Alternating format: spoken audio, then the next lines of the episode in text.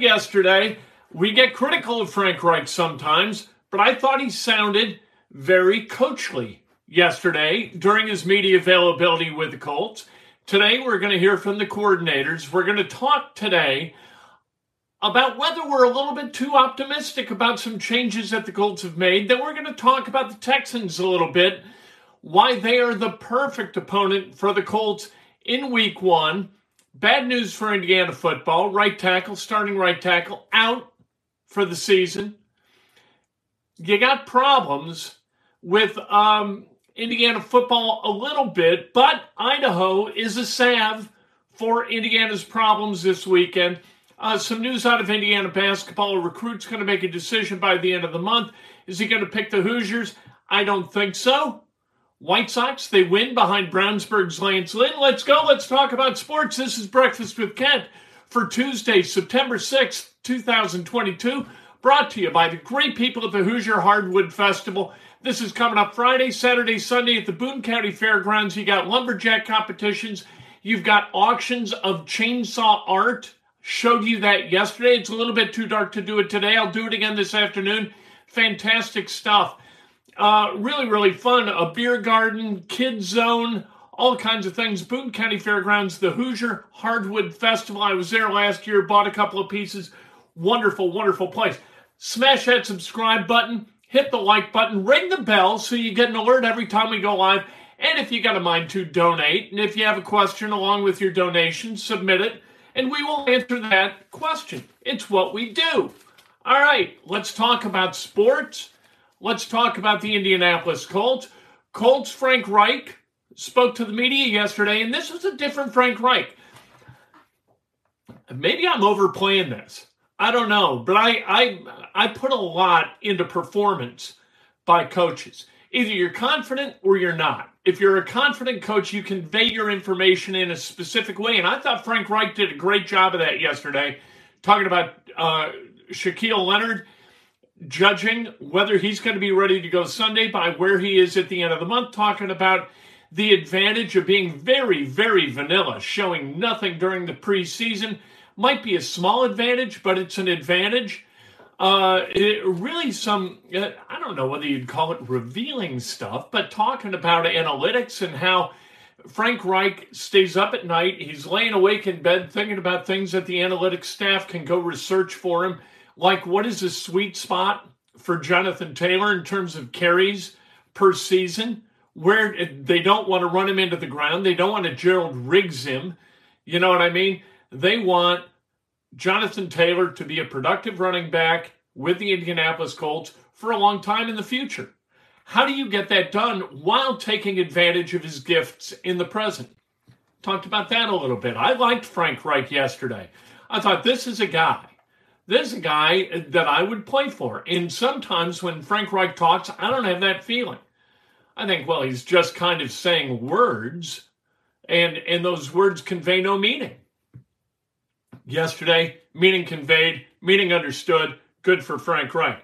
All right, let's talk about the Texans a little bit, and then we'll talk about the Colts and whether we're overplaying the reasons for optimism.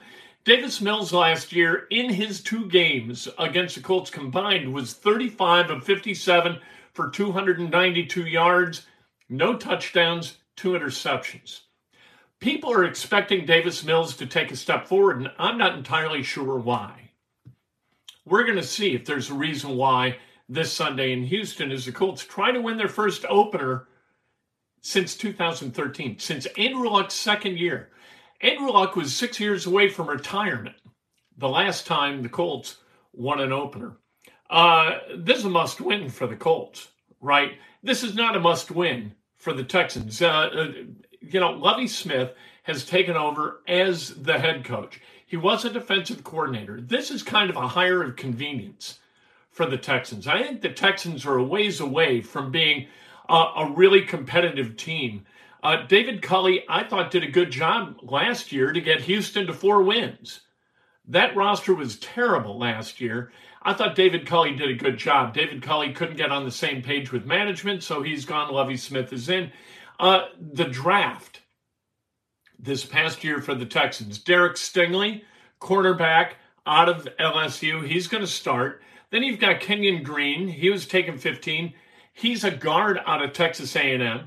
Uh, Jason Pitre, uh, Pitre, safety out of Baylor. He was taken 37th.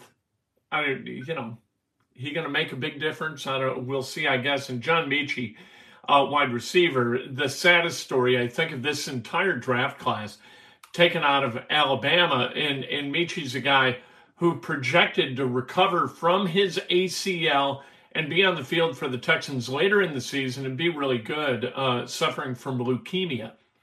And as a result, he's going to miss the entire season.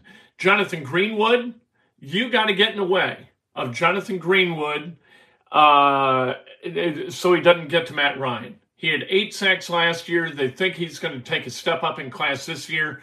So he is the key to that defense. He's kind of the Yannick Ngakoue. And speaking of Yannick Ngakoue, the Indianapolis Colts, there are reasons to be genuinely optimistic about the Colts. But it, we know from experience that all the reasons that people are optimistic looking forward toward a season do not pan out and don't wind up being a reason legitimately to be optimistic as the season kind of uh, transpires. And as we look back at the 2022 season, will these reasons all kind of bear fruit as the Colts try to get back to the postseason, right? They've done it in even years. Even years have been really good draft years for the Colts. And and for Chris Ballard, the odd years, not so good, right? So 17, 19, 21, not so good drafts. 18, 21, and we don't know yet about 21, to be honest. That, that, that's kind of putting the cart before the horse, saying that the 21 draft not so good. We don't know whether Paye and uh, Odeyingbo are, are really going to be outstanding defensive ends. We're going to see. Maybe they do. At any rate, let's say that it, it kind of is sort of what 17 was, then 19. It, it, if that winds up, you know, being a, at the end of the day, it winds up being an odd year draft as they've been for Chris Ballard. It's also been true that in the odd years, the Colts haven't gone to the playoffs, but in the even years they have, and this is an even year. So we're kind of on on pace maybe for another another playoff run. Matt Ryan in place of Carson Wentz. If you didn't believe that Matt Ryan is an upgrade, you should after hearing Terry McLaurin, wide receiver for the Washington Commanders, talk about Wentz. Oh, he plays backyard football. I prefer backyard football. We got a chance for deep plays. Okay, backyard football is not winning football in the NFL. You got to run your offense as designed for the thing to work. And if you got to every once in a while kind of improvise and go off script and and do something a little bit different, then that's what you do. But Carson Wentz does it way too often. Matt Ryan does not. Matt Ryan is a terrific game manager for a West Coast offense that's going to operate efficiently. That's what the Colts want. This is going to be an upgrade that is legit reason for optimism. Uh, what about Gus Bradley? I think Gus Bradley over Matt Eberflus is just uh, a miracle. This is, is a bigger upgrade for the Colts than Ryan is over Wentz. Bradley over Eberflus is huge for the Colts. It's going to be different. Sometimes it's going to look a little bit the same. The Seattle three will look a little bit similar to what Matt Eberflus ran, but it's not. Don't be fooled by your eyeballs. Uh, what about Alec Pierce? And Alec Pierce is kind of over Zach Pascal right, as a three, as a two option, maybe a three option, but he's sort of that guy. I think Alec Pierce, he, he's faster. Um, I, I, work ethic, very similar. I think I always admired Zach Pascal's work ethic. He, of course, gone to the Philadelphia Eagles. Uh, I think Pierce winds up being an upgrade. He's taller, uh, better target because he's taller and longer. We'll see uh, what happens with Alec Pierce as a rookie. How about Yannick Ngakoue? Yannick Ngakoue is an upgrade over Kwity Paye. He didn't lose Kwity Paye. He's just going to the other side. That's a win-win. Yannick Ngakoue is a guy who you can write in in ink is going to be responsible for 8 to 12 sacks every single year, six years in the NFL, 8 to 12 sacks uh, during every single one of those seasons. And, um, you know, how about Matt Pryor slash Bernard Raimann in place of Eric Fisher? I, I think it's uh, an upgrade by default, right? God bless Eric Fisher. And Eric Fisher and Julian Davenport, too. Yikes, that's a real upgrade. But uh, Fisher did his best to get football ready coming off that torn Achilles. You know what? Wound up uh, not being so great. And so I think that Matt Pryor winds up being a uh, an upgrade. So there you go. Who are we going to talk to this week? Matt Haack, we're going to talk to today. You're going to hear that conversation on this channel. Uh, throughout the week, we're going to talk to Julian Blackmon. We'll talk to Ethan Fernea. We'll talk to Jelani Woods as well. Uh, coordinators today available for the Colts. No practice today for the Colts. Uh, reports that Arrinton Page is going to decide where he's headed by the end of the month. He's 6'9, number 47 ranked player from a high school in Georgia. He is down to Indiana, Miami, Cincinnati, Mizzou, and Southern California. He clearly has no geographical bias. He's got Southeast covered in Miami, he's got the Midwest in Cincinnati and Missouri and Indiana, and then he's got Southern California covered with USC. He's thinking about going anywhere and everywhere. We'll see where he winds up going. These guys don't typically wind up going to Indiana. We don't know about Page. Maybe he winds up going to Indiana. Uh, Indiana football, some bad news. Right tackle Matt Bedford, he is out for the season. 28 starts under his belt for IU at the right tackle spot. He can apply for a medical red shirt. Uh, uh, Parker Hanna is uh, going to replace Bedford. They've got Idaho Saturday night, 8 p.m. BTN. Uh, Frances Tiafoe yesterday at the U.S. Open was terrific in beating Rafa Nadal. Rafa Nadal had been 27 and 2 against American opponents in majors the last time he lost to an American in a major was James Blake back in 2005. It has been a long, long time 17 years.